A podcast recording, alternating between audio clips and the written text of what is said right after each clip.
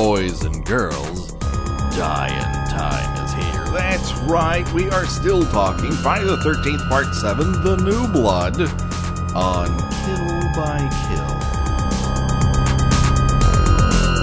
Well, greetings and salutations, Internet. It's your old pal Patrick Hamilton coming to you once again from Camp Crystal Lake or at least the dock that an old dead body used to be chained to the bottom of it, as close as we can possibly get, anyways. And this is the Kill by Kill podcast, where we are dedicated to celebrating the least discussed component of any horror film the characters. We will be talking about all the gory details of Friday the 13th, Part 7, in the hopes that a partier's untimely end is just the beginning of the jokes that we can make about them.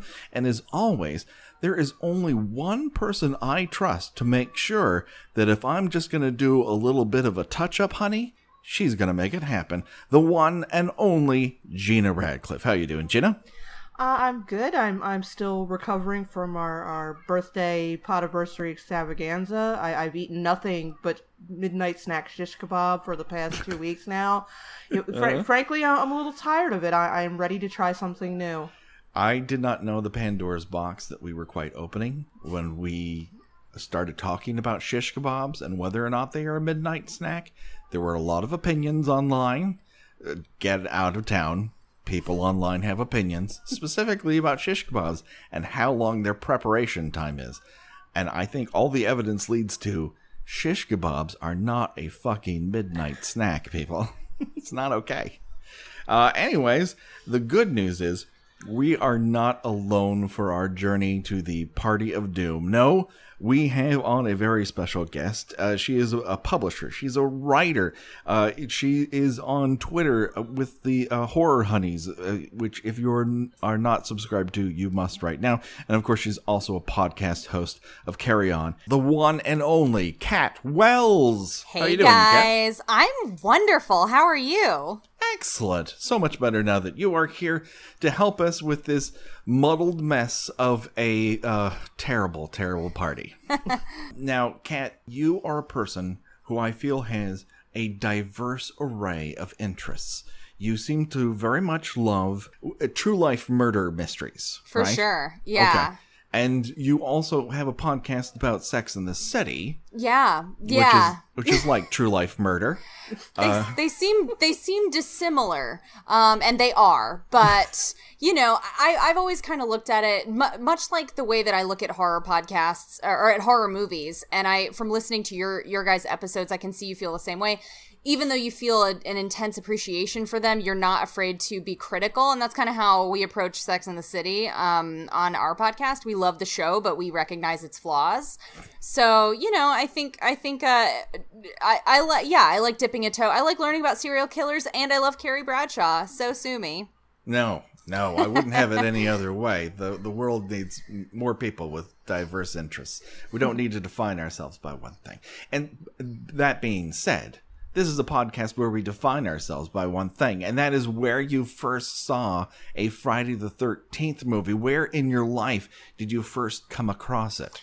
I this I have a very clear and simple answer for this. I have an older brother. He's about six and a half years older than I am, and I I'm almost positive that the very first Friday the Thirteenth I ever saw, which continues to be my favorite sequel, was Part Six. Jason Lives. Mm-hmm. Um, and it, you know I, I'm sure we rented the VHS from the video store and we would watch it over and over again. Um, I'm I was probably I'm guessing I was 10 or maybe a little younger. So that was my first introduction to Jason was campy, meta, jokey, sex, like all the best things about the series, Zombie Jason. Um that was my first introduction and then of course later I saw all the rest of them. Pouches, uh misogyny in the woods, yeah. Uh, RVs that don't catch on fire. Everything. Alice Alice Cooper music. Yeah, that's right. Yeah. Which uh, upon listening to the party music in our particular section of the movie for this episode, I pine for the days where our ear holes were filled to the brim with Alice Cooper and felony, as opposed to whatever the hell is going on here. Yeah, no kidding. It sounds like INXS, but on lewds they can't come up from. yeah, it, it's definitely like somebody's idea of air quote new wave air quote. Uh, y- yes, but transmuted, like they can't decide if they want to be post new wave pop that that has a lot of chunky guitars, but they also kind of want to be glam and and hair metal esque. You know, a lot of dial MTV is happening in the midst of this, and it's the worst version of dial MTV rock ever. Uh, as a person who suffered through a great amount of dial MTV rock, I can tell you it, it was a terrible time to be alive. um, but infinitely better than now. Uh, let's get back to. Jesus, no kidding. Okay. At, the moment of this recording, the, the world does feel like it's falling apart, but you know what holds us to its center?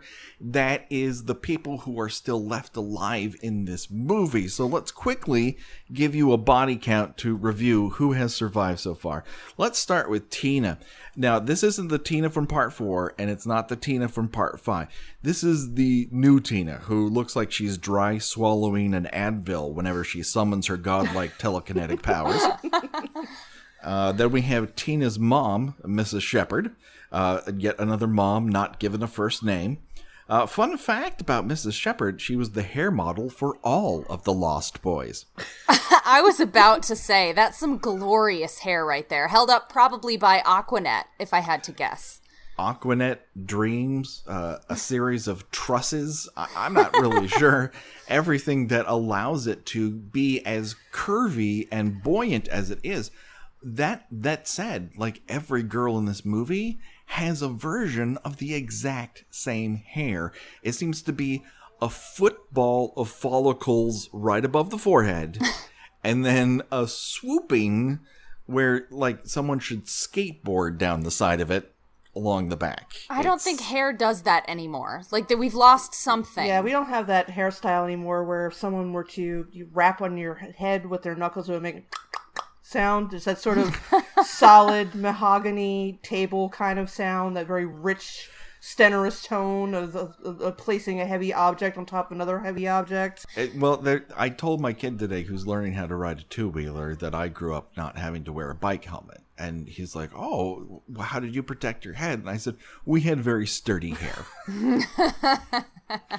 uh, and that's that. Of course, uh, brings us uh, now to Doctor Bad News Crews, who once again has been brought to the screen by Terry Kiser. Now, we've talked a little bit about Terry Kiser in the past, but we we should note a couple of his other more notable roles.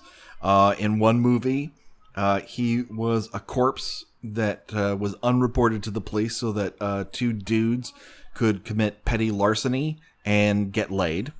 And then in another movie, uh, he put Tammy's boyfriend's brain in a T Rex. And that's all I can and, remember and about he, Terry he Kiser. also played a corpse whose death was unreported, so that two guys could continue getting into some hijinks and, and get laid. but in that one, he also became a dancing zombie, which was probably the highlight of that A, a film. curiously well preserved corpse. Uh, he's good at playing uh, preserved corpses. Now let's get let's get to our group of partiers. We now we have to start this with Nick. Uh, he's that kind of bad boy with a heart of gold and legs of a Got, Clydesdale. got that Canadian tuxedo going on. That's right. he uh oh my god, his hair looks like every comic book interpretation of a guy from 1994. There's just a lot of fuzz going up and two going I, down. I just feel like that if you looked at the actor's filmography, he would basically play variations of Brad, Chad, and, and Sean in very episodes of ABC after school specials. He just has that nice guy look, the sort of you know, bland boyfriend or love interest of the heroine. He, he looks like he's played a lot of characters named Brad. His hair made me think of uh, Jake Ryan from Sixteen Candles. Oh yeah, yeah. I, I can I can really see that. It's like I'm, you know, and even though, like, if I saw a guy with hair like that today, I'd be very confused. I feel like there's something about that hair from watching uh 16 candles as a kid that makes me like automatically think that person is attractive which is counterintuitive which shouldn't it's be true rote at this point. Like some part of this has infested your DNA, and it's culturally oh, attractive person. No, Yeah. not really. I've gotten a look at this person, what he has to say. And how old is he supposed to be in this movie? How old are any of them? But he, because he, he's like he looks we, we've established that that it is unclear how old these characters are supposed to be. I think Tina is supposed to be maybe 18 and the people at this party range in age anywhere from 18 to 35. It's a very it's it's, it's a very interesting party. It's a key demographic. It's a- yeah, you it's. I I find Well- that the the that the uh, on, on an anthropological level, this party is very interesting to observe because we're at the point where it seems like there's four different parties going on, and and none of these people are interacting with each other very much, except to occasionally glare at each other. The only thing that holds these people together is this mysterious Michael, who we only get to meet for like 10 lines in the entire movie. So we don't know what it was about him that all these people were drawn to. There's your spinoff. But none of them seem to like Michael very much. This is something but we'll get back into when we talk they're- about they're Ben and Kate. Concerned that he hasn't shown up. That oh, can you believe this asshole doesn't show up for his own party? Well, maybe you should be a little worried that that he's not shown up for his own party. Well, at one point, they were talking about how they were pretty much convinced he had been pulled over for uh, driving while intoxicated. So he doesn't have a great uh, sort of Q rating amongst this group. And yet they've all dragged their asses up to New Jersey to party with people they do not care to hang out with at all. Um, it's great. Oh boy. All right, so uh, let's get into a few more of these terrible partiers. Let's start with Eddie. Eddie is kind Eddie of is a Eddie, nerd, Eddie is the audience surrogate. Let's just let's just face it. Yes, and like all audience surrogates, he's terrible, so that you should feel terrible because everyone is terrible. Uh, audience surrogates are worse than paramedics in the world of Friday the Thirteenth. Uh, Eddie's a nerd so devoid of personal moral turpitude that he's willingly makes fun of a young woman who recently exited a mental health facility just because a pretty girl asked him to. The 80s, man. Is it the 80s? I don't know. He's like a fuck boy. Like I think. Oh, I kinda, yeah. I think I kind of hate him worse. Th- Well, I should apologize to Shelley. We came really down really hard on Shelley when we went through part three, and I think part of that was a direct reaction to the hellacious online torrent of dickheads talking about the Ghostbusters remake around that exact time. Oh, yeah, that made a lot of people angry. Uh, yeah, uh, in in for no fucking reason. But Gina and I had had enough, and I think we took it out on Shelly. Yeah. I think Shelly deserves some of it. Shelley a bit. oh, But poor Larry Zerner, who is the nicest man on earth, uh, he he heard it. And he's like, "Oh, you really, you guys really do not like Shelly." oh no. and I felt bad. I I don't I I stand by a good seventy five percent of what we said though.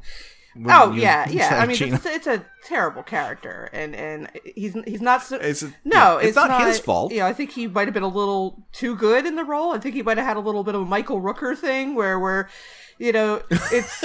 I, am incapable of seeing Michael Rooker as anything but Henry Portrait of a Serial Killer.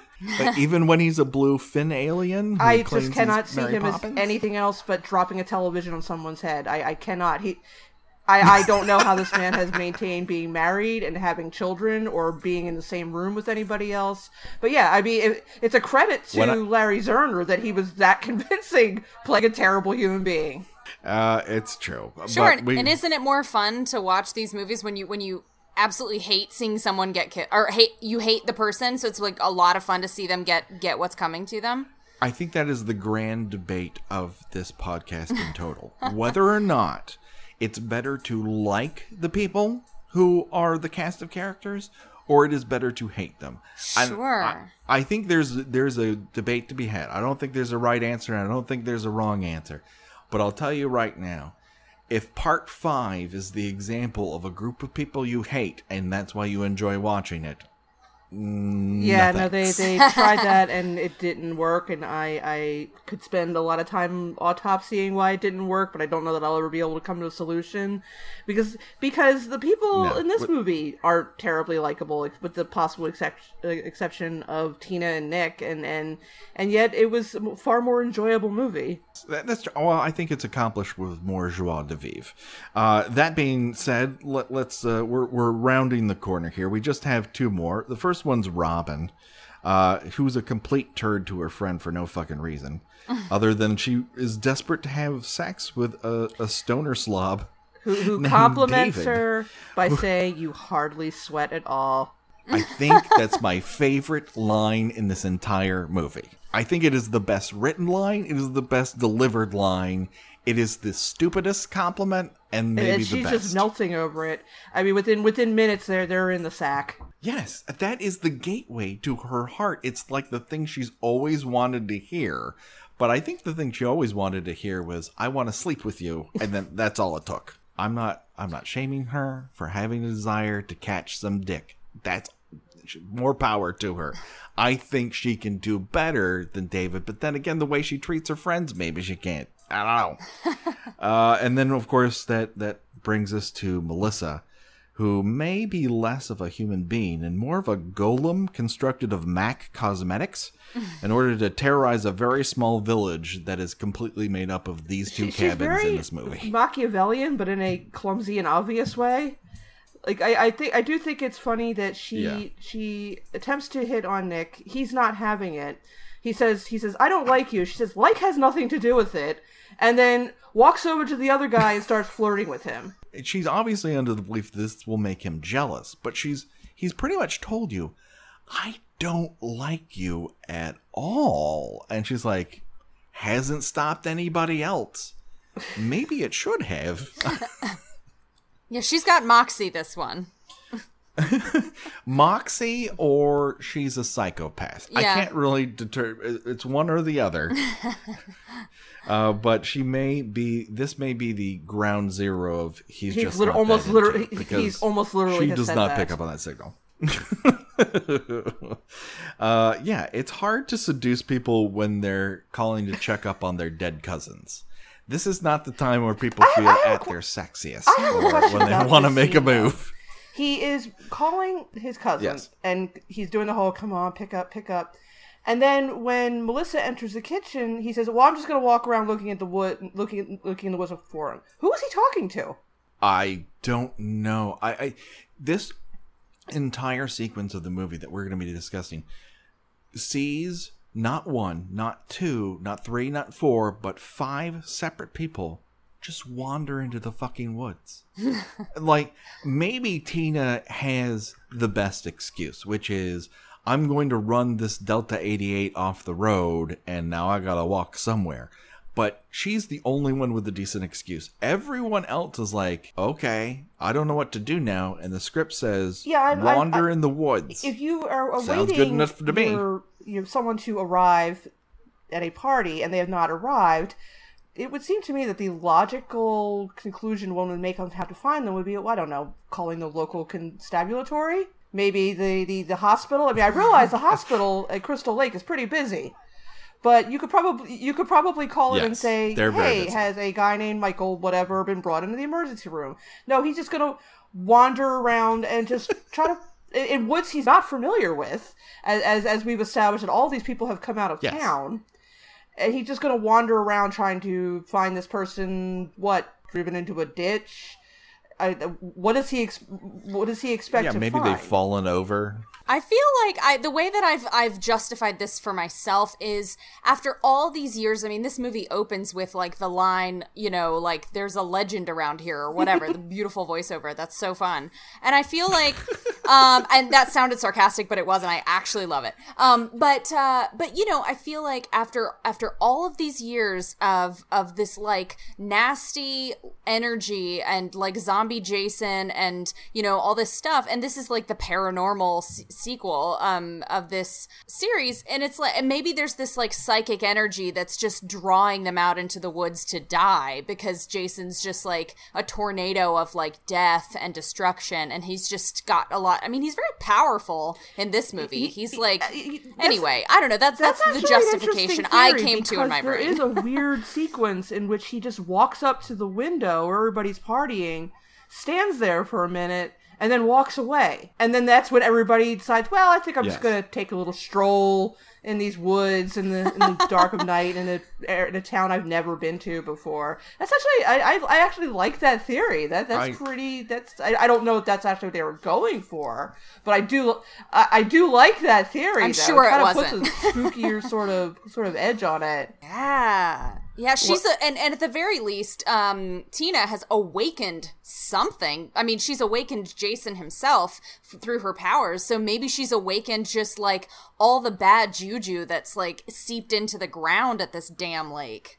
if the place does in fact have a death curse, as Crazy Ralph has so put it, and he's a sage enough man, he's stared in en- enough windows, staring at, at, at people having sex to know some things about this town. Yeah. And if it does in fact have this random death curse that just makes people do stupid things, a la Cabin in the Woods, I actually kind of love this theory because we have really entered into super supernatural areas. Whereas in part six, it was a monster movie. He was Frankenstein. He's risen by lightning. He's drowned in a lake.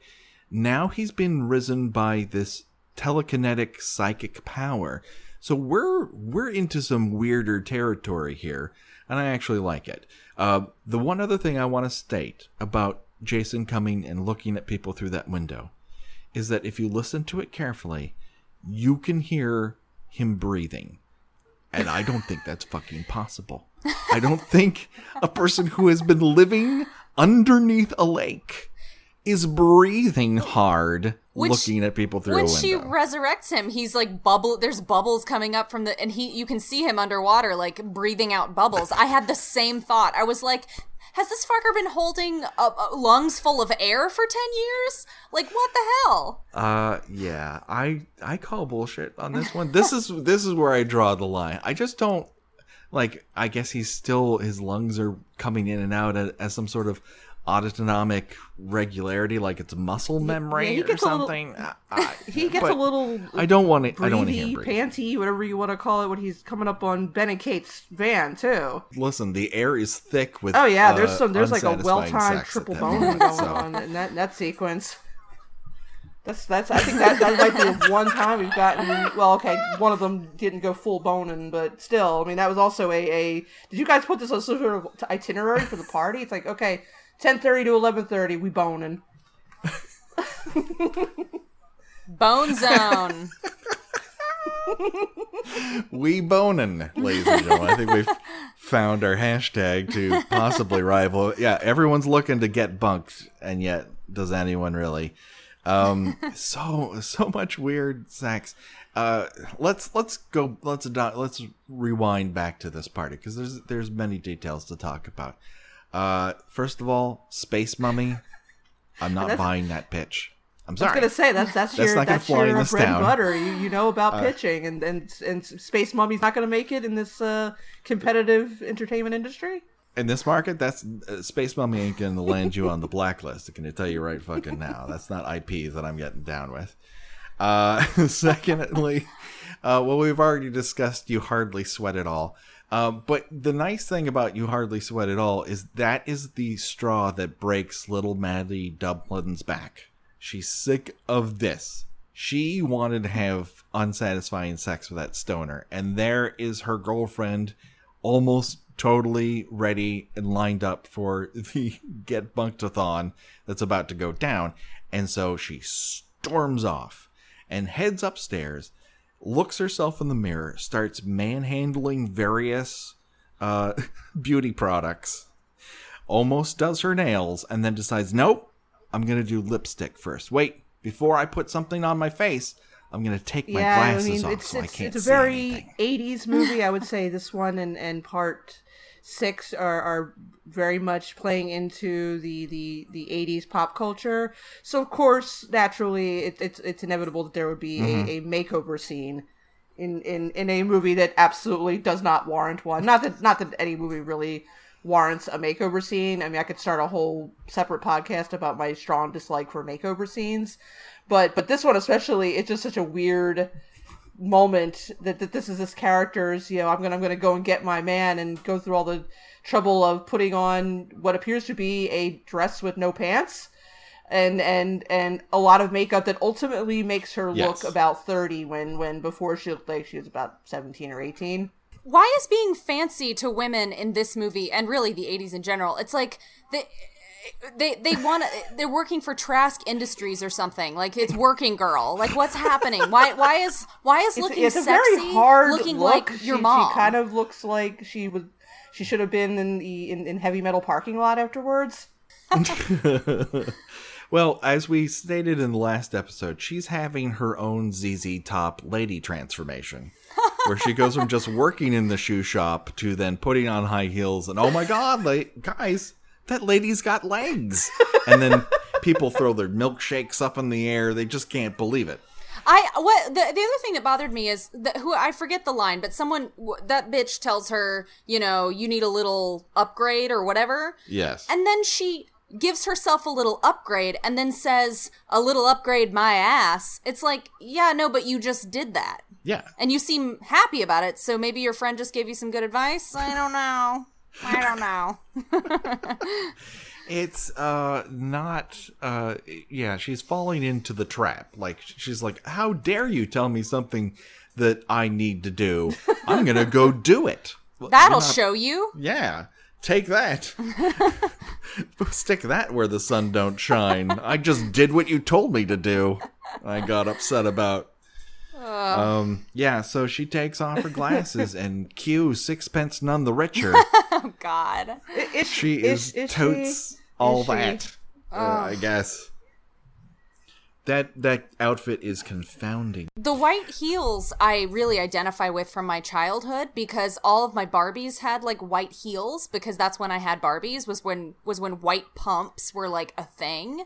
So I was like, mm, yeah, makes sense to me. And then I was like, wait a minute, no, that's terrible. at Those are first terrible she was shoes. wearing like a men's shirt without pants at first, and then later I'm, I'm like, oh no, it's just a weird crop top and a skirt that is also troublingly short. and I'm, I'm trying.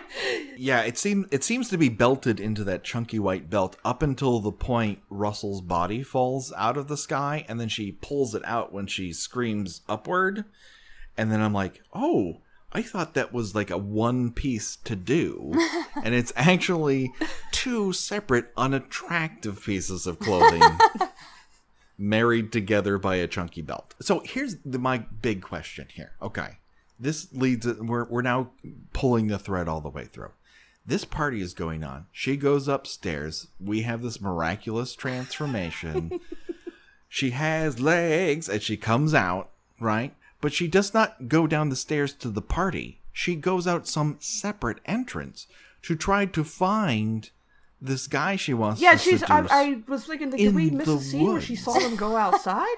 why do, why isn't there a scene of her going downstairs and saying guys guys and it's all empty. And later it's explained where they've all gone. They've all gone upstairs to you know and and she just missed them. This this would be fine. That would be filmmaking. That would tell me what the fuck is going on. But no she just emerges out of the door and she's like hello why going would back they to be that, that, that psychic bubble that's drawing people out into uh, the, the merciless woods of Crystal Lake. yes That's very right. true. And but for an, uh, a loose earring, maybe she would have just called out, not heard she, from anyone, she and gone had back to find inside. that, but that no. missing Claire's earring that probably cost about two fifty, and she's carrying on like it was a it was you know a, a diamond teardrop hanging from her ear. Yes. Thank everyone- God she found that clip on down in everyone- the leaves. Why is everyone in this movie so concerned with their fucking jewelry? Why is it this movie where everyone's like, my necklace, my earring? My they had beautiful to- pearls. like they had to sign it out from from some sort of jeweler before they went to set. I I, I, don't quite get it, but she does actually recover that earring, which I find impossible, as she has heels on in the woods. Well, well, no she glasses. she wears movie glasses. That's a fucking when you, miracle You need right them until there. you don't need them anymore. Oh, oh, that makes sense. Uh, the other thing I sort of noticed in this section, uh, this is part of the the music in this movie is terrible.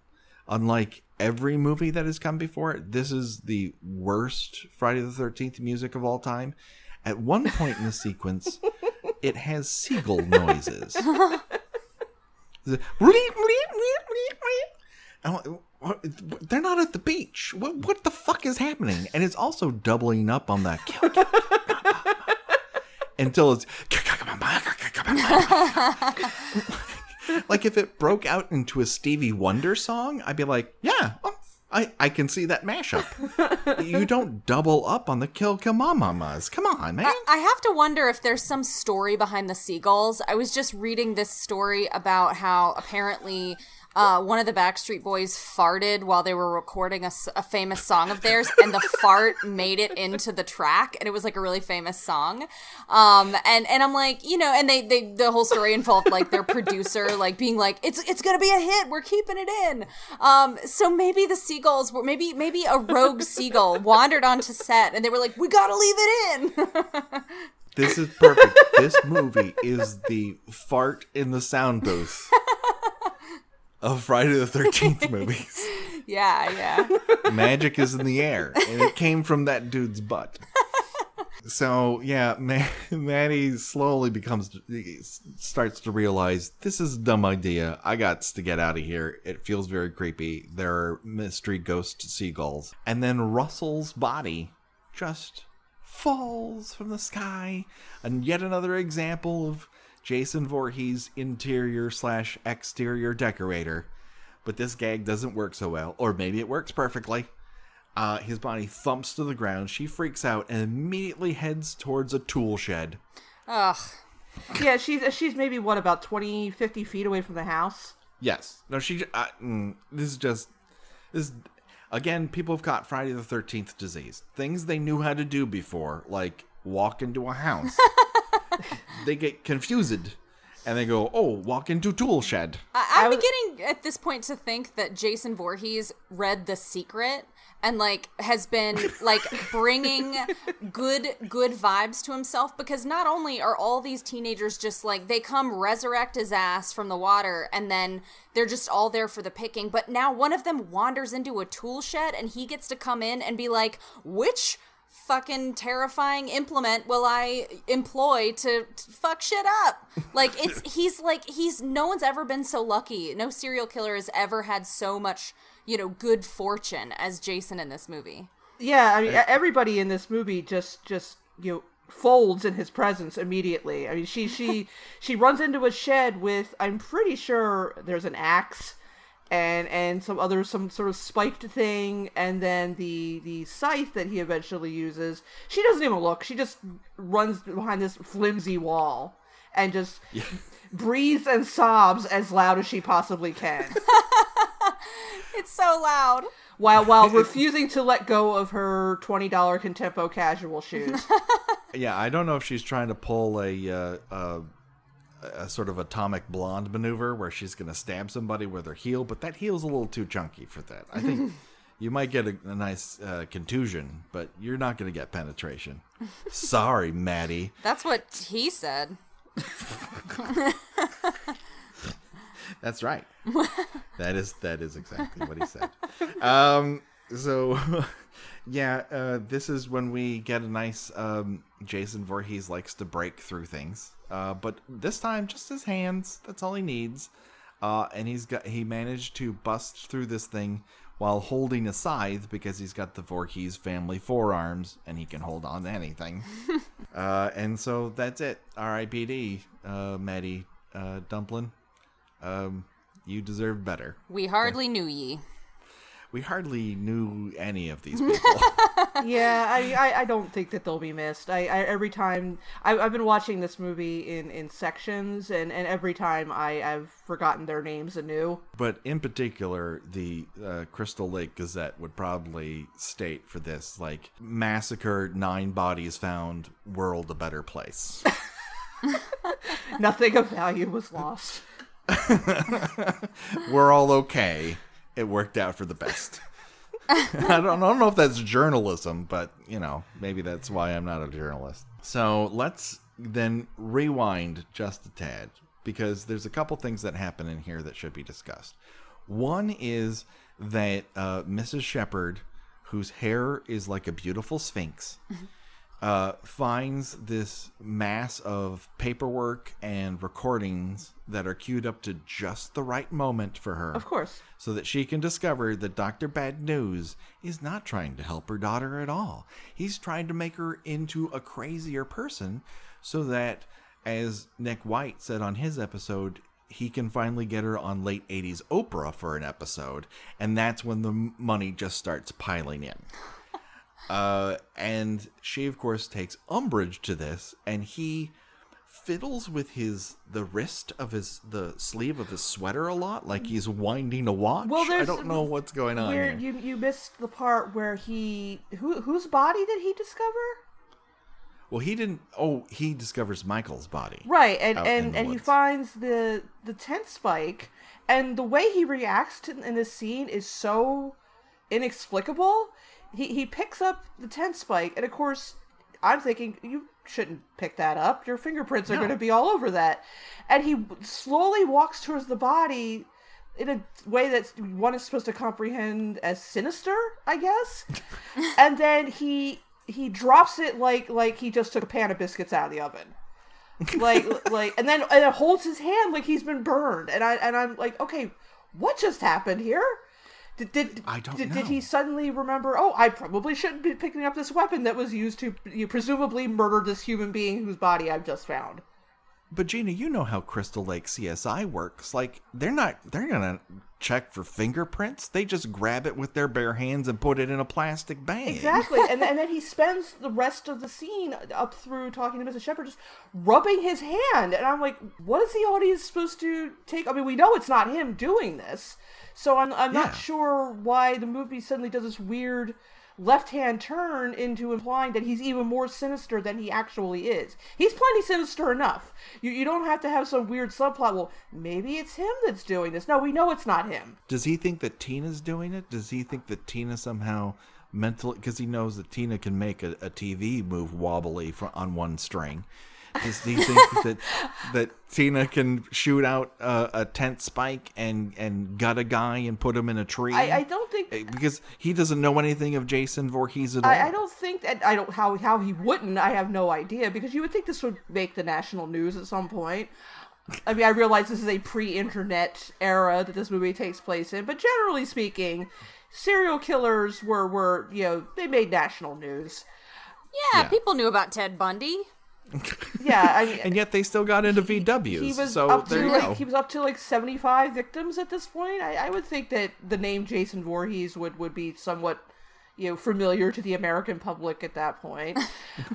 but I, I feel like he he is dodging around. I mean, he's getting ready to leave, but doesn't want to tell her. Oh, yeah, there's a corpse outside. We should probably go. That's somebody else's problem. People people get murdered. I guess is is what comes down to. He's much more uh, focused on just tamping down any sort of object, objections that Mrs. Shepard has to this process, and telling her in no uncertain terms, "I'm committing your daughter above and beyond any of your objections. So just let me do that." And she's like, "Yeah, fuck that." So Mrs. Shepard's all right in my book. Oh yeah, she calls him a fucking coward later, which is like it, it was that was really satisfying. Uh, yeah, when mom uh, yells at uh, Dr. Bad News, it sounds like an elf who's trying to uh, get wolves away from Santa's workshop. so uh, Tina ends up taking off in that Delta 88 and uh, driving it off the road. Um, and in, in a very unspectacular crash. Um, and of course, that car is fine because it is made of reinforced steel and it is death. Uh, so she just wanders off into the forest where she ends up running into Nick out and she's like, I got things to do and runs off in the other direction. like, why is everyone wandering in this forest? So that's that subplot. Then we have to go back and talk about the other two characters that are under our purview for this particular episode, and that is Ben and Kate. Not the Ben of Kate of the Fox show, a completely different Ben and Kate. Um, and they are very mad at one another for the majority of the time that they're on screen, up until the point they're not. We're never told why they're upset with one another. Any guesses? I he made he he made comments about the the fact that she's dressed like the neighbor from Small Wonder. It's a cosplay. It's cosplay. She's got that those acid wash overalls on. That's that was a a, a good Luke, as the as the kids say. maybe he maybe she's mad that he never takes her out to the back of a van for a really romantic sex romp. She might be mad that he never takes his pants off when they have sex. He I doesn't noticed take his that, pants off. He not not only that. I don't think he took his shoes. Yeah, off. he definitely hopped out of the van with shoes on. Now, I'm not going to ask any of you ladies for any sort of sex experience in the past in which a man has kept his shoes on. But from my perspective, I will come out and tell you right now, unless I am having sex in the outdoors of itself, I take my shoes off. That's the least I can do. oh, I can't even I can't even tolerate leaving socks on. Oh, I mean, you could. I mean, you know, I maybe if it's like you know very cold, if you're if you're out camping somewhere, but but you know if you if you don't take the socks off, you could fuck right off with that. I, I feel very, I feel very, weird. I feel very, very strongly. I, I, I blame Fast Times at Ridgemont High because I associate leaving one socks on during sex with, with Mike Damone. oh my God! crazy. You are giving me a moment right now. You're at. You're. I was like, where have I seen that image in my nightmares? No, Fast Times. the, the biggest scumbag in, in 80s teen pop culture left his socks on during sex, and I cannot disassociate it with that. What a piece of shit. Gena Radcliffe, ladies and gentlemen. That's right. She has things. Bow the fuck she down. She has things to say. I approve of that rant. I wholeheartedly. Uh, so if you were an asshole for leaving your socks on during sex, imagine pants and shoes. I it's just and whenever it cuts back, they have another piece of clothing on. It's like clothing spontaneously combusts onto their body. It's like it's their mutant power. Um, but back in, during the party when they reconcile from the fight that we know nothing about, she looks at him and says the strangest goddamn thing I've ever heard, which is, I love you, squid face.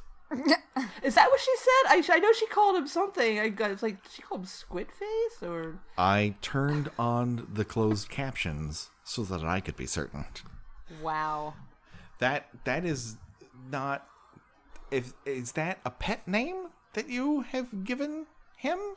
Also, he implores her to hit him, and then at one point she does, which makes me think that's part of their sex play.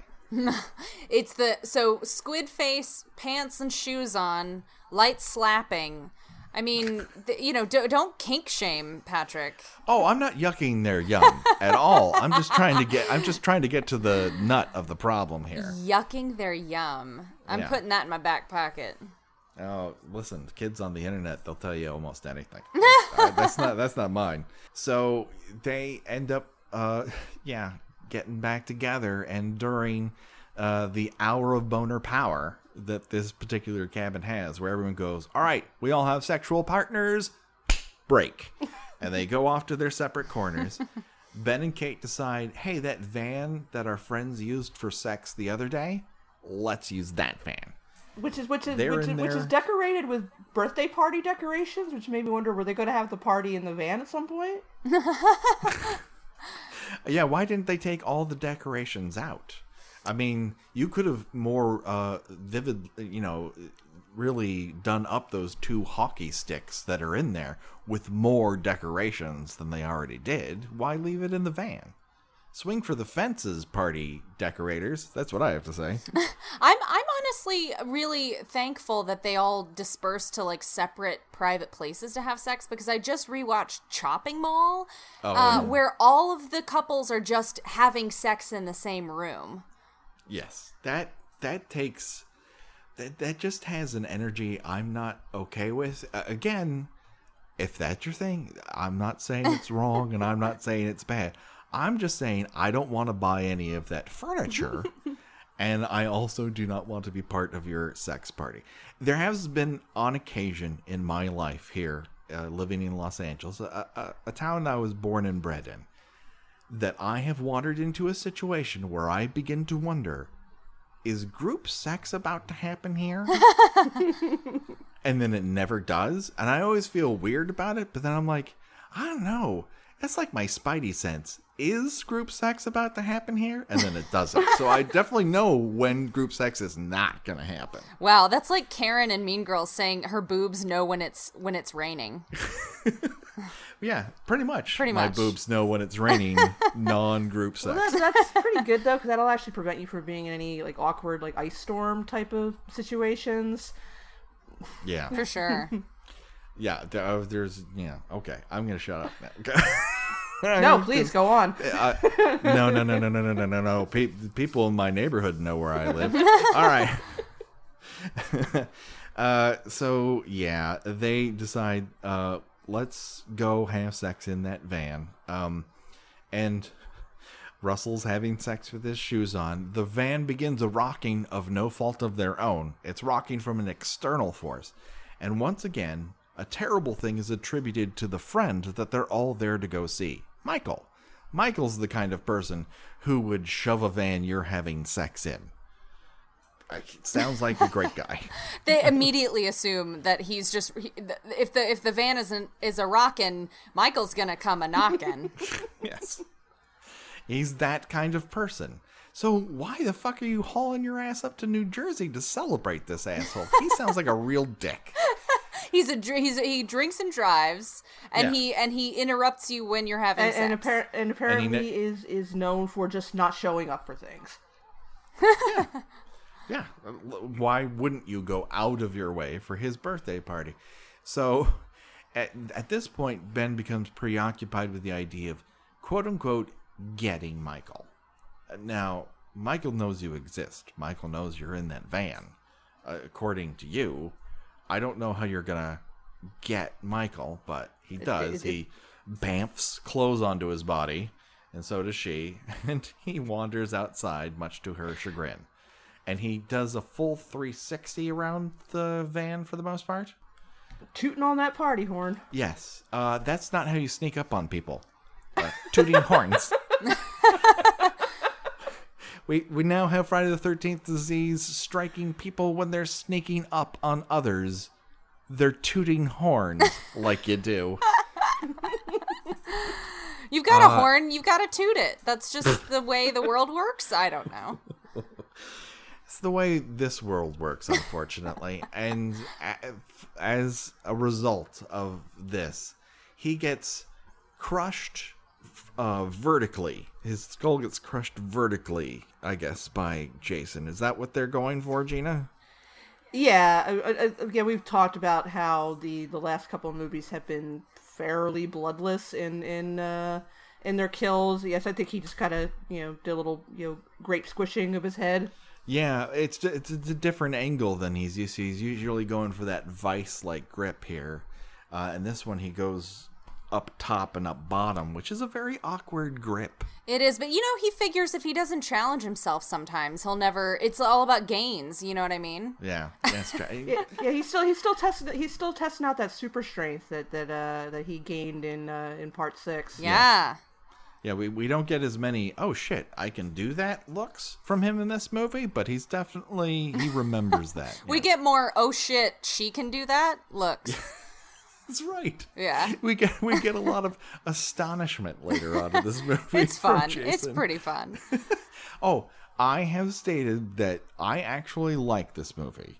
Um, I don't believe it to be a good movie, but I do like it. I, I- think it's very. I think it's funnish. I fucking I I re-listened to the Boys and Ghouls episode we did about we did a two-parter on the whole series and I was like I remember not feeling great about this movie and I re-listened to it and I used the H word. I said I hated it. And I know. And then I rewatched it today and loved every fucking second of it. So I guess that's a good um argument for rewatching. I need to just go rewatch like Rob Zombie's Halloween right now. Maybe I'll love oh, it. Oh no, no. You don't have to do that. You're right, That, that you're right. feels like no. Listen, it, uh, you gained something today. I don't did. take it away. You're right. So. You're pulling me back from the ledge. Pull me back. I need to calm down. Um, no, I think this movie is so fun. I actually felt like it was like competently directed. I thought a lot of the shots were really creative. All the kills were really fun. Um, I actually liked some of the characters. Like I don't even know what's come over me, but I'm this has now moved farther up the list than I ever thought it would. Is for for me. So. Yeah. Ugh, I owe you that. Anyway. Um, and uh, so we have a head crushing. So R.I.P.D. Ben, and then very quickly, uh, this is when Kate decides, well, I got to stick my head out of this window and figure out what's doing, uh, because while she's put on every other ounce of clothing she has, she hasn't put on her pants or those acid wash overalls. Actually, that we know that she possesses. Uh, she sticks her head out the window, and then Jason shoves a party horn through her eye. I love this death. I, I love it. I think it is probably one of the most creative ones in the whole series. You get a little honk when he does it. He yeah, and he just he's making do with what he has on hand. I don't know what he did with the scythe after after killing Maddie, but but you would think I mean that's kind of a badass weapon. You think he'd hold on to that for a while, like with the with the machete. But I guess he was like, nah, I can't put this in my pocket. I'll just I'll find I'll find something else. That's right. Well, he's got, as Jason Bromley pointed out, he has a very Jackie Chan like uh, idea of just using what's around uh, to accomplish what he needs to do. It's pretty smart. Yeah. Uh, and so, Kate, um, you had pretty spectacular hair and you had very unfortunate overalls. I'm sorry, you're dead. Uh, so that pretty much wraps up this section of the movie. Uh, and as always, that means it's time for America's least known game show. Choose your own death venture, and that is where we decide of the deaths that we have discussed in this particular episode. If we were forced to die that way, which we would choose and why. And as our guest, Kat, I I turn to you first for your answer. Well, I've been thinking about this since you brought it up at the beginning of this episode. I have I have my answer. I feel like I'm going with the horn, the party horn to the eye because I feel like she has less time to su- a to suffer, um, b to to anticipate the death versus the head crushing. That's a long, drawn out, painful thing until you're dead. Um, and and uh, what's her? What Maddie? She's she's a shaking leaf of a frightened little like drowned rat. Like she's she's she has time to like be petrified and know that her ass is about to die. And i don't i don't i don't want that. No i i, I want it in in the sense of like i'm gonna go to a haunted house this year and have a really good time being scared. But if i'm actually gonna die i don't want any i don't want lead up. I want i want to just be dead before i know it. So that's i choose party horn to the eye. Uh, that's a reasonable argument. Now you're going to have to wear those overalls at some point. oh yeah. Well those are like totally in right now. So Oh, that's true. Yeah you're gonna you're gonna look very very cute uh, when you go to Cinespia in that uh, outfit. That's right. Um, which I've just I've just put that on you. And I'm gonna wear Uh, like like John Lennon's like super super circular glasses. I'll wear my sunglasses at night Oh, yeah. with my acid washed overalls, and it'll be amazing. I don't know why everyone in this town has decided that wearing a Children of the Corn hat is acceptable, but everyone has. Um, Wow. So that's a little insight It's to true. what it's like in LA in the late summer of 2017. So Gena, you had to suffer through that. Uh, how are you going to make us? Uh, what say you about your death? I too choose the uh, the party horn to the eye. I, I've known that for weeks and weeks as we lead up to this, um, but more for a, a, a more simpler reason. It's it's just festive. I, I, I think it's a It's a fun way to be found with just a, a party horn just sticking out of your head at a jaunty angle. I hope they leave it in when they bury me. you know, the crime CSI guys, like crime scene people, like you know, they have really rough jobs. So the least you could do is offer them a chuckle on uh, on a Monday. You know, Exactly. The only way that could make it better is if they put one of those paper things that you blow on and it you know kind of just you know kind of unrolls itself. if they could just put one of those just kind of hanging out of my mouth, just just you know, I I, I want to be remembered as as a fun gal, a good time person. There's no way to do that than to be found dead with a party horn in your face. Exactly. Um, yeah. Uh, three for three. There's no better death in this sequence than the party horn through the eye. And the fact that it gives a little honk when it happens is the best piece of ADR in the entire movie. The oh, well, that and hearing Jason squish when he walks, which I kind of like. He's like a maggot sponge. It's ew. nice. Oh God. Well, before he was just dry, and now he's been marinating in, in Crystal Lake. So everywhere he goes, it's, he's just dripping, Uh, and people can't seem to smell him, which I, Gena and I both have found odd. Now, this is the seventh, well, the sixth movie movie we've discussed with him, and how people do not smell him coming from a mile away is baffling. I never thought about that. He probably smells absolutely gnarly. Yeah, and yet he's able to sneak under people's beds and bunk them. Uh, uh, no one has a problem with this whatsoever. Uh, he's a smelly man. We all have to confront this. He's that one guy you knew who's like, "Oh, I don't believe in antiperspirant. I'm natural." And you're like, "Okay, It's the dude." pheromones. You know, the ladies love it. Oh, pheromones, man! Dudes love to name check pheromones, where you're like, "Yeah, you need to take a shower." uh, so that pretty much does it, unfortunately, for this episode. But that leaves us with good news, and that that's to find plugs where people can for, find out more about you. It, Kat, where can people hear and see and read uh, from you? I would say just just find just come find me on Twitter and say hi. Uh, there's a really annoying story about why there's an underscore in my in my name, and I don't want to go into it. It'll make me very angry. So you're gonna find me at underscore All Hallows Kat, like All Hallows Eve, but with K A T at the end. Uh, that's just find me there. Find me there, and then we'll then we'll talk forever. There we go. Hey, Gena, uh, where can people find you on the internet? I write about 70s and 80s television at tuneintonight.wordpress.com.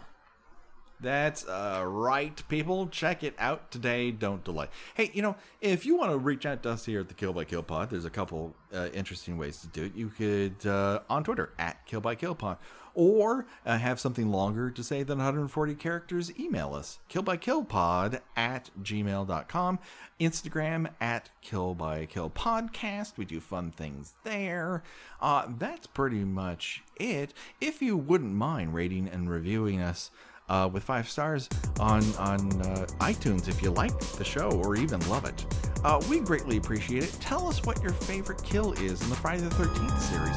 If you do that, we will read it on the air to you. That's our solemn promise to you, our faithful listener. And so that brings us to an end. But don't worry, friends.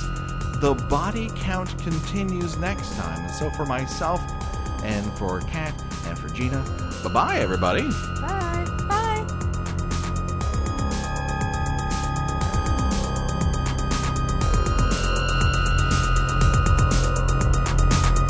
Kill by Kill is produced by We Write Good and is intended for entertainment purposes only. Friday the 13th is owned by Paramount Pictures. Jason is owned by New Line Cinema. No infringement is intended. Kill by Kill logo was designed by Josh Hollis. Visit him at joshhollis.com. The Kill by Kill theme was created exclusively for us by Revenge Body. Get the whole track and much, much more at revengebodymemphis.bandcamp.com today.